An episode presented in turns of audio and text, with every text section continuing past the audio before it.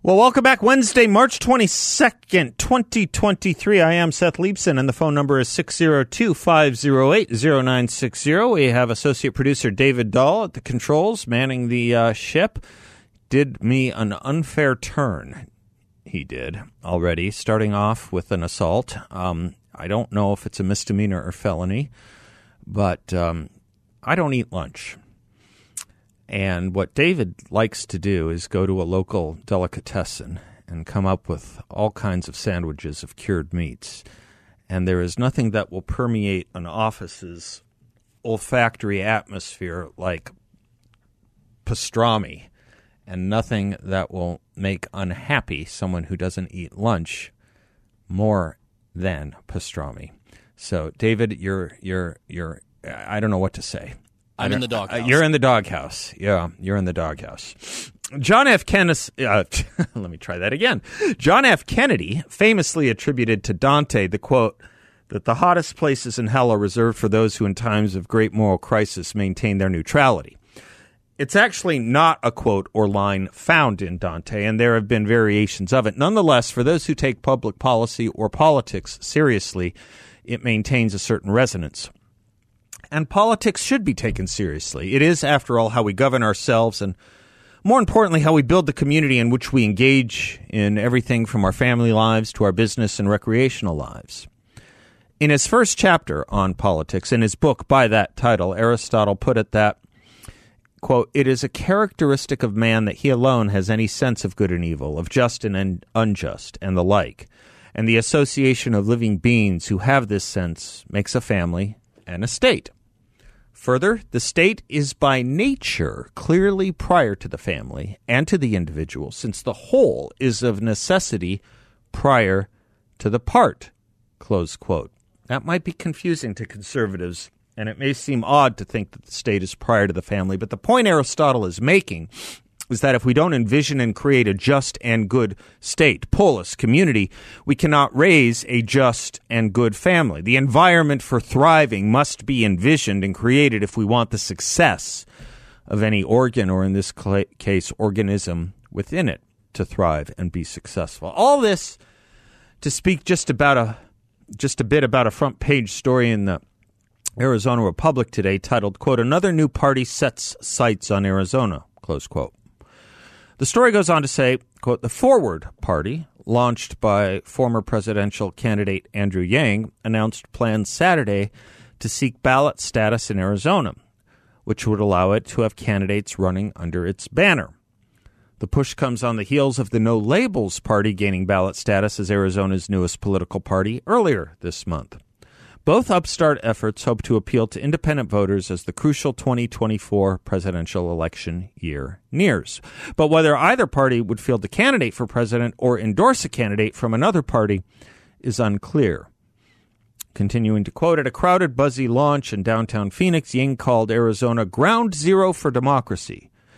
This is a genuine swing state that's going to determine the future of America, he said. All closing quotes now. You may remember Andrew Yang. He was a media phenom in the 2020 Democratic primaries, particularly imagery of him riding his skateboard, but not really anywhere else. He came in eighth in New Hampshire and then dropped out of the race, endorsing Joe Biden. He then ran two years ago for mayor of New York City and came in fourth.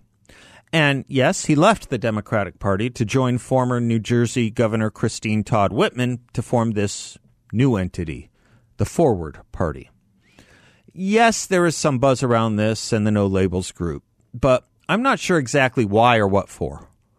For what it's worth, if you look up the Arizona chair uh, for the No Labels group, he's an attorney here in town who specializes in marijuana legalization. Not exactly the most burning issue or needed thing right now, I would or should think. If you go to the No Labels National website, a lot of it is, most of it is, about campaign finance and government reform. If you go to the Forward Party site, this is what you get under their platform priorities, of which there are three. Quoting from their website Free people, revitalize a culture that celebrates differences and individual choice, rejects hate, and removes barriers so that each of us can rise to our full potential. Platform number two thriving communities. Reinvigorate a fair, flourishing economy and open society where everyone can live a good life and is safe in the places where we learn, work, and live. Primary Platform three vibrant democracy. Reform our republic to give Americans more choices in elections, more confidence in government that works, and more say in our future. Close quote. Now, if you're like me, my mind raced to what Olson Johnson said after Gabby Johnson's speech in Blazing Saddles. Now, who can argue with that? I think we're all indebted to Gabby Johnson for clearly stating what needed to be said. I'm particularly glad that these lovely children were here today to hear that speech. Not only was it authentic frontier gibberish, it expressed a courage little seen in this day and age. And of course, the joke there was who could argue with, at best, what Shakespeare might have called airy abstraction. But isn't that the point of political parties and ideologies undergirding them? As Theseus put it in A Midsummer Night's Dream, to give airy nothing a local habitation and a name. Something to actually believe in and argue and vote for that, yes, perforce does invite argument and disagreement. I mean, who supports hate? Who opposes each of us meeting our full potentials? I worry about a movement or a party dressed up as a serious platform committee that sounds like a Michelle Obama self help book. As she put it in her book, The Light We Carry, quote, to mix our differences with our togetherness. In knitting, when you create the first stitch of a new project you cast on, when an item is finished, you bind it off. Both of these actions I found are incredibly satisfying, the bookends of something manageable and finite, which gives a sense of completion in a world that will always and forever feel chaotic and incomplete.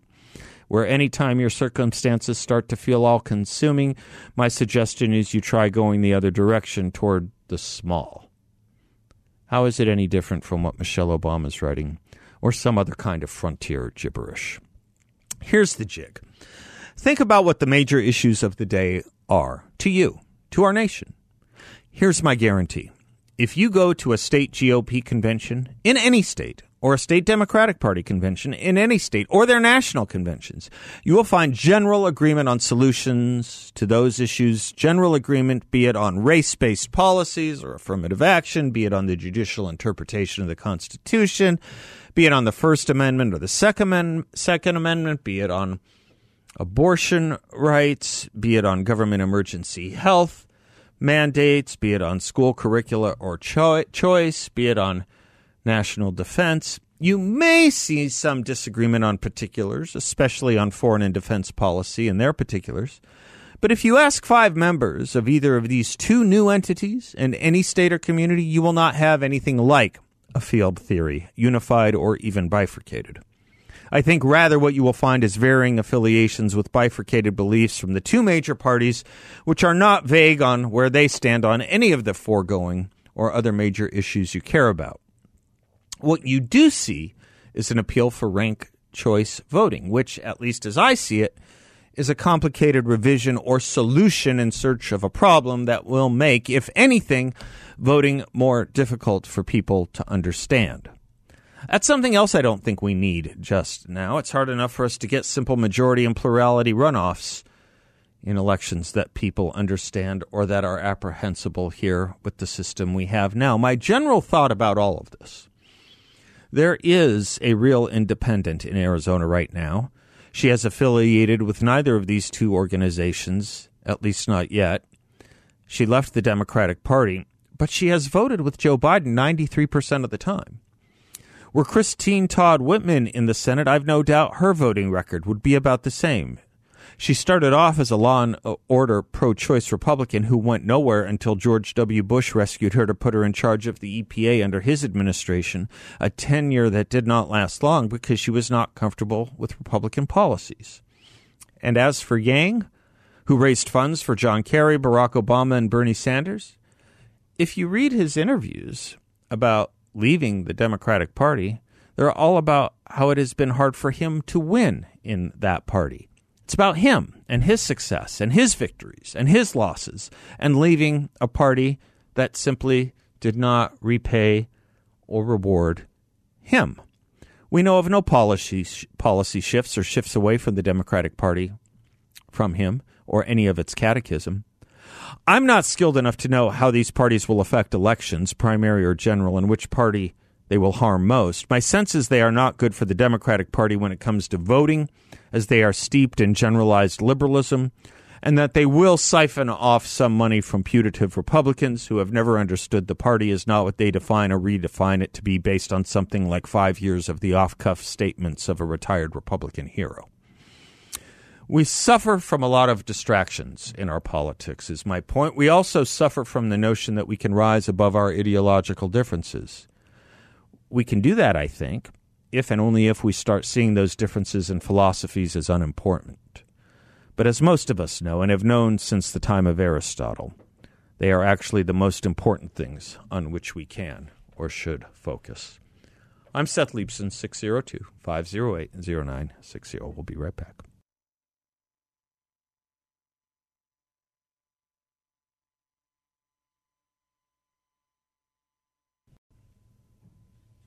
Folks, how do you think the Biden administration is handling the economy? We got banks failing, stock market volatility, a possible recession on the rise. What if you could invest in a portfolio with a high fixed rate of return that's not correlated to the stock market? A portfolio, well, you'll know what each monthly statement will look like with no surprises. This is a secure collateralized portfolio that delivers a high fixed interest rate. You can turn your monthly income on or off. You can compound it, whatever you like. No loss of principal if you need your money back at any time. Your interest is compounded daily. You're paid monthly. No fees. Talk to my friends at YRefy. They're local. You can visit and meet with them. I know them well. They're honest, trustworthy. You won't get a sales pitch. They leave that up to me. YRefy is a due diligence approved firm, and you can earn up to a ten and a quarter percent rate of return. That's right, a ten point two five percent fixed rate of return. Check them out at investyrefy.com. That's invest, the letter Y, then refy.com, or give them a call at 888 YRefy 34. That's 888 YRefy 34 or investyrefy.com. David, you were the first one who brought to my attention this uh, growing uh, no labels party movement in Arizona. And I wasn't quite sure when you did it a few months ago. You were ahead of the curve, I think, because we you you pointed it out to me, and then we saw it on Fox News a couple days later. But um, I wasn't quite sure what interested you about it or what your thoughts on it were. I kind of. I, I kind of wasn't paying too much attention at the time, but you, you obviously had some thoughts about it. I thought it was rather fascinating that uh, something like this would show up and show up in obviously full force after Senator Sinema uh, mm-hmm. switched her party affiliation. Yeah. Very interesting for something like that to to sort of come out of the woodwork in January. Obviously, there, there seems to be a war chest behind it. But it wasn't really affiliated with her, right? At the end of the day, we couldn't find a connection to her and it, could oh, we? no, but, right. it, but it definitely seems uh, they want related. Yes, they want it like they want her. I would say so. Yeah. Well, it would be interesting. I mean, that's what that's what a movement like that needs. It's going to need someone famous, um, and Christine Todd Whitman and Andrew Yang aren't going to do it for the other one. That's just not good enough. But Sinema is endlessly fascinating. She's also very skilled, and it will be interesting to see if she does affiliate with them or what she decides to do. She hasn't even announced she's running for reelection yet. Mm-hmm. Um, but if she can get them or they can get her as their uh, standard bearer or as their uh, icon, that will give them some lift. And then it does become a real question, but it also highlights as to as to where the support will come from. But it does highlight the point I was making. These tend to be primarily movements that are going to draw votes from Democrats. Oh yes, yeah, I would say it's definitely taking from yeah. the, the leftward side of the political yeah. spectrum. Yeah. For Kyrsten Sinema to be a standard bearer in 2024, it might make sense. Maybe I don't know, um, but let us not forget that President Clinton was elected without a plurality of the popular vote. You mean with a plurality? without a majority. Without a majority, right? Yes, yeah. with a plurality. Right, Sorry, right, yes, with yes. a plurality. And you were wearing. We didn't get to it. You were wearing a John Anderson pin the other day. Oh yes, that's right. So was, you have yeah. this little. You have in the cubby of your the back of your ample head this little interest in third. What do you have today? What's your pin today? Oh, I didn't today see it. I've got, of course, it's Romney in '68. Was Romney in '68? Yeah. How far did that go? Uh, not very far. He made it to about Vietnam. George Romney. Yeah. Oh, right, right, right, right. When he talked about being brainwashed. brainwashed yep. Yeah, and that kind of got mis. Uh, misunderstood, but he, his point was he was being brainwashed as to believing we were winning in Vietnam, right? Not brainwashed as one would think of the phrase brainwash, right? He was the stalking horse Yeah. for Rockefeller. yeah, that's right. He walked out of the 64 convention. Mm-hmm. This would be George Romney, former governor of Michigan, head of American Motor American Company. Motors, yes, but I think it was Rambler at the time. Was it Rambler at Yeah, the time? yeah. So he famously made an issue of walking out of the Goldwater nomination in '64. There's a pretty good example of growing up uh, and and being part of the same movement in the same party and playing nicely and well with others. If you don't get your nominee, you're going to stampede out and walk away. It uh, seems to be a family tradition a little bit. Oh, yeah. A little bit. I didn't even think about that. Yeah, yeah. a little bit, doesn't it? Mm-hmm. His son Mitt, uh, who seems to take delight in. You know, the funny thing about Mitt Romney is in the 2008 primaries, 2007 2008 primaries, he was seen as the conservative choice against McCain. Oh, yes. And I remember, I mean, everyone has their regrets. I do too. In people I've backed, of course, we all do. But I remember people like Laura Ingraham and Ann Coulter, they were all about Mitt Romney in 2007 and 2008. Well, how times have changed. My, well, one might say Mitt Romney changed. Uh, yeah, In if you- fairness, one would say Mitt Romney changed. go back and look right. at his debate with Ted Kennedy. Right. I mean, that's actually very interesting. I was Yeah. there. I was there for that. I was in Boston for that debate, and uh, yeah, there's this weird. Mitt Romney changed a few times. He ran. He was Christie Todd Whitman. He was in Massachusetts. He was the Massachusetts. He was a very socially liberal Republican. Uh, uh, when he tried to take on Ted Kennedy, and there's this view. Bill Weld had it too. It's it's a mistake in politics. This view that in a heavily blue state, if you if you carry yourself as a moderate Republican, you can peel off moderate Democrats. And the mistake there is the will o' the wisp. There is that you're thinking Democrats will vote for you over their own party because why? Because they'll get 80% of the loaf rather than 100% of the loaf, or 80% of the loaf in this case instead of 90% of the loaf, or 95% of the loaf. That's why Bill Weld couldn't beat John Kerry when he ran for Senate, and why Mitt Romney couldn't beat Ted Kennedy. But Mitt Romney ran as a uh, as a social liberal who was uh, pro-choice, and then he did become ultimately governor uh, in a subsequent election, and. Um, changed his position on the life thing as the 2007 2008 primaries were heating up. He announced himself pro life. And when asked what, do you remember what he said the answer was to what changed his mind, how he became pro life? Oh, I remember there was Embryonic story. stem cell research. Mm. And the one line I will forever thank Jonah Goldberg for, and probably not a lot since, was when he read that, he said, Oh, I understand now. So, coming out of the partial birth abortion debate, seeing a child chopped up with hammer claws doesn't do anything for you, but the embryonic stem cell issue, which requires a magnifying glass and a microscope of tremendous power to see what's going on there, convinces you that there's a life.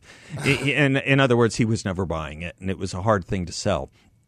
But Mitt Romney was always a political chameleon. And, uh, you know, I mean, I don't know what there is to say. I guess like father, like son. But Romney 68. Okay. Yeah, All right. Stalking horse for Nelson Rockefeller. Yes, sir. Best book on the 68 convention. You want a good book on it? I'd love to. Nixon Agonistes. Agonistes. Nixon. Agonistes, written by someone who was a conservative at the time who became a liberal. You don't often see that. You don't often see that. Great book, great read. I'm Seth Leibsohn. We'll be right back. Welcome back to the Seth Leibsohn Show. I think I once taught John Dombroski that Jet is the name of Paul McCartney's dog, but what John Dombroski of Grand Canyon Planning does is teach us about what's going on in the culture and the economy. He is the president and founder of Grand Canyon Planning Associates. His website is grandcanyonplanning.com, and he is the host of his own radio show, heard here every Saturday morning at 7 a.m., The Word on Wealth. John, did you remember what I taught, that very important fact that I taught you about that song, Jet? Never forget it. Thank you. Thank you. All right. So here we go. You Yeah. said we would know something today, and we know something today. Yeah, I, we thought it would be a quarter percent rate hike, and it was. And I don't think that that uh, Fed Chair Powell said anything out of the ordinary, uh, but we did see the markets turn negative after comments that Janet Yellen had said. Yes. Yeah. So that was where the uh, I think. Remember the, yesterday we were talking about, you know, are they always singing from the same sheet of music? Maybe not. Maybe not Mm-hmm. well, today. Yeah, yeah, Treasury Secretary Janet Yellen, she stated that the Fed is not, or the FDIC was not considering providing blanket insurance Right. for bank banking deposits. Now, um, this is, of course, after the backstop of Silicon Valley Bank uh, depositors. Mm-hmm. You know, we have a $250,000 current limit, and they're basically stating that we're not going to be, you know, looking to backstop all banks. I would say this is that that may be very well the case right now, but if something major were to occur, I think things would be different. So I'm not saying that they would make a, a, a complete you know change, but I think they would have to seriously consider something if there was some type of uh, systemic issue that occurred. I don't see that happening at the moment, and I think Fed Chair Powell alluded to that as well, saying that uh, they believe that um, the withdrawals that they did see over the past couple of weeks had slowed down significantly, and um, they believe that things have somewhat settled down to a point to where things are okay. So we'll see, but uh, uh, we'll see what the Fed does if if things change. The 25 percent, uh, the 20, what, how do you, what would you call it? points. 25 basis points, I guess it's the best way to say it. Thank you. 25 basis points leads us where towards inflation and leads us where towards staving off recession. It, it's, it's, it's a pressing of the balloon on one end versus the other, right? Isn't it kind of? Yeah, I don't know if, if the rate the rate hike of a quarter point or not is going to make a difference whether or not it's going to slow down inflation at the moment because they're thinking that it's possible that they may need to raise one more time. But he did make the comment that they're they're close, if not already there, um, at a point to where they may not have to make any more increases. But they definitely um, are going to watch it. We're not going to know until May. We're not going to have a, a decision in April this this time. The next meeting I think is in May. So it's going to give us a little more time to see what will occur between now and then, and then the Fed will be able to make some decisions based on the data that we see uh, from this point forward. John, the issue of banks. So you're right. So Fed Chair Powell was saying um, it looks like the financial conditions with the banks have tightened. It, it, SVB, that kind of thing, the Credit Suisse uh, signature, that looks like a story for the most part in the rearview mirror at this point. Looks like. Yeah, it looks like, and uh, hopefully that is true, and that will be the case. Um, because again, when a bank fails, that's certainly not anything that's uh, good. It doesn't give us consumer confidence. There's a lot of uh, negative impact that that that does for the whole economy as well as the financial markets. So we don't want to see that. Um, and I think that they're very cognizant of that, and uh, they're going to be very cautious and careful as to the next moves that they make.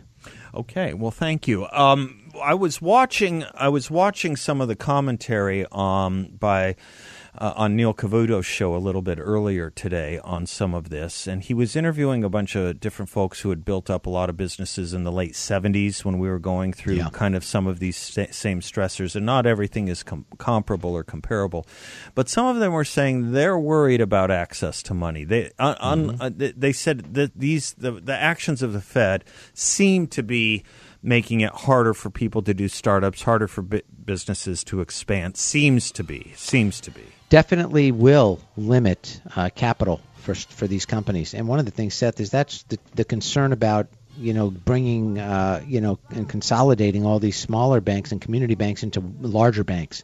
If you limit uh, the number of banks that are out there, you're going to limit the access that people have to funds. Uh, and banks, if you have minimal banks, less competition, they can call all the shots. Uh, so yes, you're absolutely right. And I, I, whoever he was talking to yeah, on the I'm show, trying to remember who it was. Yeah. I think one of the founders of Home Depot, if I'm yeah, not mistaken. Yeah, it definitely you need competition, e- e- even in the banking industry, and there will be some out there that will take more risks than other. But maybe the Fed doesn't have to backstop Yeah. them. That's going to be the, the debate That next time. That will be the issue Yeah. next time. John Dombroski, thank you, sir. You bet. Securities and advisory services offered through Creative One Securities LLC, member of FINRA and SIPC, and an investment advisor, Grand Canyon Planning Associates LLC, and Client One Securities LLC, are not affiliated. Thank you, Seth. Oh, guess what? In the song Jet, there's also a reverse Mondegreen. Oh, my Yeah, gosh, you remember that me. one too. All right, love you, man. Talk soon. Bye. Welcome back to the Seth Leibsohn Show. It's a delight to bring back Brett Johnson, a partner with Snell and Wilmer Law Firm, swlaw.com, based here in Phoenix, offices around the country. He is our constitutional expert. And uh, to quote uh, Prince Jeffrey from The Lion in Winter, just so you know that we know we are a very knowledgeable family around here, he is the author in the Chicago Kent Journal of International and Comparative Law of a piece called The Future Constitutional Battle If the United States Ratifies the International Criminal Court Treaty. And with the situation in Ukraine and Putin being referred to something like this, I thought it would be good to uh, have uh, Mr. Johnson distill all this for us. Sir, what's the story with Putin and the International Criminal Court? Well, first off, you aged me significantly. I wrote that a long time ago. So, uh, do you stand by it? Because I picked it apart uh, during the break, and I have a few. I okay. I 100% stand by okay, it. The United right. States under our Constitution could never ratify it, but and Russia has never ratified it. So, but a good majority of countries, well over a hundred countries, have ratified the International Criminal Court Treaty. It's based in The Hague. If you've ever been to The Hague, great place to go hang out. Um, not obviously if you're in their jail, but uh, that's a different story. Um, but in this in this context, so Russia uh, um, was not a signatory to the International Criminal Court, and neither is the Ukraine, and that's important because a country has to voluntarily join the International Criminal Court. And we wouldn't be able to do it, according to that article that I wrote a long, long time ago, we wouldn't be able to because um, of our constitutional framework. Um, but Ukraine also had not ratified the treaty. But what they did is is that they um, allowed for a certain jurisdiction after the 2014 original invasion by by Russia, and then extended that mandate to the current uh, war that's going on there too. So that gave the jurisdiction of the International Criminal Court. But separate from that, there have been a multitude of referrals from other countries. Uh, Latvia was the first one, but all the way to Japan most recently and Chile of, of referring to the International Criminal Court for uh, potential war crimes that are being committed um, during this this um, um, uh, the war in in the Ukraine. So, the current one is, is, and maybe people have heard it on the news, is that there is an arrest warrant for Vladimir Putin um, and it's a very narrow one. There's obviously a lot of things that have been going on here, but you know, a lot of times the pr- prosecutors like to go for the the easiest ones, the right, cleanest sure. type of conviction. Yeah. And in this case, the one they can prove, the one that's most easy to prove. Right. Right. Most easy to prove, yeah. and that's and it is easy because there's a lot of proof on it. Right. Of basically children being brought out of the Ukraine into Russia. Right. And um, both both uh, unlawful deportation, in other words, right? Exactly. Okay. That, that's exactly right. Now, so other countries, as as I understand you, and as I understand this this uh, this this filing, other countries have referred Putin. I suppose that because Ukraine can't. Is that is that how it how it's the the modification it, well, has no, you, worked? No, no. So the Ukraine actually sent a letter and said, for this limited war, okay. we, we are okay. agreeing to the jurisdiction of okay. the International Criminal Court, although we're not ratifying the treaty. Now, as a good lawyer, that would be a procedural issue that if anybody ever got brought up yeah. um, before the International Criminal Court is that it did not have proper jurisdiction. Right. So that is obviously going to be an issue uh, later on. But that what people have to appreciate is is that now that we know for sure these investigations have been open, and now there's an arrest warrant for that. This just gives the, the International Criminal Court more authority and more ability to investigate crimes. Now, what the Ukrainians have to uh, fully appreciate is is that the ICC is still a neutral body, mm-hmm. and to and you saw this in Rwanda, you saw this in Yugoslavia. Is they were they were neutral. They went off uh, after anybody who was committing war crimes. So it's not just a one way street. They're the ones who come in and look at any kind of uh, alleged bad acts, very high bad acts, mm-hmm. by the way, yep. um, on either side of, of the war. So, uh, and the other thing, one point to put out there, and this is what uh, Vladimir Putin has to worry about, is is that if he ever leaves office, th- this this is around forever, right? This isn't like, hey, I got a traffic ticket, and Yeah. so long as I avoid the process server, Right. I'm not going to have to pay it. Right. He'll have to live with this forever, and, and it really limits the the amount of countries because, like I said, over a hundred countries are signatories to the International Criminal Court, and they're obligated if there is an arrest warrant to arrest the individual for which a warrant has been issued. So it's really limiting his ability, and that's why you saw the Chinese premier um, head to Russia this week on that issue. Um, because of this, is to kind of prop up him from an international um, uh, framework. So it's interesting how the again the politics and the international law kind of weave each other together. Is China a party? China is not a party. So it's interesting. States, the U.S., Russia, and China are not parties, and the, the, that that in itself is, is is interesting. And U.S. should not be a party, right, Brett? It, they should not be. Right. Uh, based off of our constitutional framework, right. there's one Supreme Court in the land. It's called the U.S. Supreme Court, and we we do not give over our peoples to international um, tribunals. So it's always a tough issue because when when the United States does want to act in foreign countries on peacekeeping missions, et cetera, um, or meeting our alliance obligations, um, it, it is it is a tough one. That's where we don't mean get into the weeds, but we have these status of forces agreements that we always have to negotiate with our foreign allies if we're putting U.S. troops on their land. And one of the requirements is, is that you, you will not uh, exert jurisdiction over our soldiers. So that's a, that's a very important facet. Uh, right. And when other countries engage in war crimes, it, it's not as if we necessarily even need an international criminal court per se, is it? I mean, anyone who saw Judgment at Nuremberg that was, or was that a version? Of, that wasn't a version of it, right? I mean, you don't necessarily. That, that was a precursor. It was the, the precursor to it. Okay. It was okay. Correct, and okay. then it and then it flowed to, if you might remember, the Yugoslavia. That's right. Yeah, Milosevic. Uh, yep, yep, yep. Milosevic, right. and then the Rwandan. Okay. And then um, and and they've been renditions since then, but those were all very again very limited jurisdictions. Yeah. And then that's where it kind of came up with the International Criminal Court. Okay. Um, but it's it is there's these uh, international legal legal norms. Uh, genocide, right. you won't uh, crimes case, against humanity, that kind of thing, right? Crime against humanity, children, uh, crimes against children that rise to such a level that no matter where you are, whichever country you're in, those are just some norms that nobody is willing to violate. And am I and right that one of the worries of the U.S., aside from the issue of sovereignty, one of the worries is that while that is a norm that you and I, and maybe there is an objective understanding of, it is also a norm that can be very subjective by parties that are warring against each other, and it becomes a term that sometimes these terms can be a little too loosely defined or alleged. I should say sometimes they can't be. We would worry and, about and that, that in in case, in the case of some some some military action we would have to take. Let's say we would worry be worried about being allegedly uh, engaged in a war against uh, crimes against humanity or, or something like that. Right? That would be subjectively defined. Correct. Right. And we in, in the United States Feels very strongly right. that for uh, crime, war crimes, is that we have a uniform code of code of military right, justice that right. covers all of the same criminal acts. Right. And a jury of your peers comes in and, and determines it. So unlike other countries that might not have the judicial framework that we have in the United States, especially in regard to our military or our political leaders that are acting in a military capacity, um, other countries just don't. You know, Rwanda right. is another great example. Great. So Thank you, sir. That's where we are. We are now much more knowledgeable as a family. Brett Johnson from Snell and Wilmer, swlaw.com. Thank you, sir. Talk to you soon. Thank you. You betcha. Okay, bye bye. Welcome back to the Seth Leibsohn Show. With so many cracks showing up in the banking system and over $31 trillion in U.S. debt, you say just print more?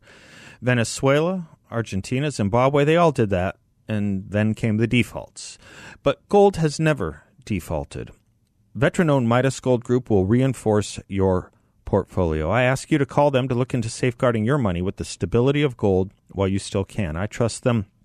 With my account, I own metals, precious metals from Midas Gold Group, and you can too. Gold traditionally holds its value when economies fail. Silicon Valley Bank, Signature, Credit Suisse. Midas Gold believes we're in the early stages of a growing crisis, and the Fed's higher interest rates are your cue to create your own bank with real money, gold. Check them out at MidasGoldGroup.com. That's MidasGoldGroup.com. Or better yet, give them a call at 480 360 3000. 480 360 3000. Midas Gold Group. Gold you can hold, your vault of confidence. Um, I was. Uh, I guess in the last segment, I was mentioning uh, this movie to Brett, Judgment at Nuremberg. David, you ever seen it? You like old classic movies. 1961, Burt Lancaster, Spencer Tracy, William Shatner. Did you ever see it? It's on my list. It needs to be. I have to confess something to the audience. I have never had never seen it until about two weeks ago, and it um, I I'm I was mad at myself for having never seen it until about two weeks ago. It was an amazingly great movie. Well, with that cast, how could it not be? But the dialogue was incredible. You think about what Hollywood was capable of doing in the 60s, and it's just such a different animal than um, than what they what they have done lately. I mean, we just got out of the Oscars. Did anyone know any of those movies except the one that didn't win? You know, Top Gun. Um, no, oh, it seems like Hollywood is all about remakes or avant-garde airy abstraction, uh, airing, airy nothingness. If I can go back to my monologue, but you think about those kinds of movies. I was talking with Brett off air about some of our favorite movies, like uh, Guess Who's Coming Together, or A Lion in Winter, or A Man for All Seasons. That was 67, 68, 69. In one year, 1963. Pick one. Just pick one. Listen to what Hollywood could do in one year. Lawrence of Arabia, The Longest Day, The Music Man, To Kill a Mockingbird, Mutiny on the Bounty, Divorce, Italian Style, The Miracle Worker, Whatever Happened to Baby Jane, Days of Wine and Roses, The Manchurian Candidate. All of them incredible movies, each and every one of them, all of them worth seeing. There, that's just one year in Hollywood. That's what they used to do back when we had creative thoughts and ideas. And you know, the cinematography wasn't the same as it is now. The techne wasn't as good, but the arte was better. I'm Seth Leibsohn. Don't go away. A lot more coming right up. We'll be right back.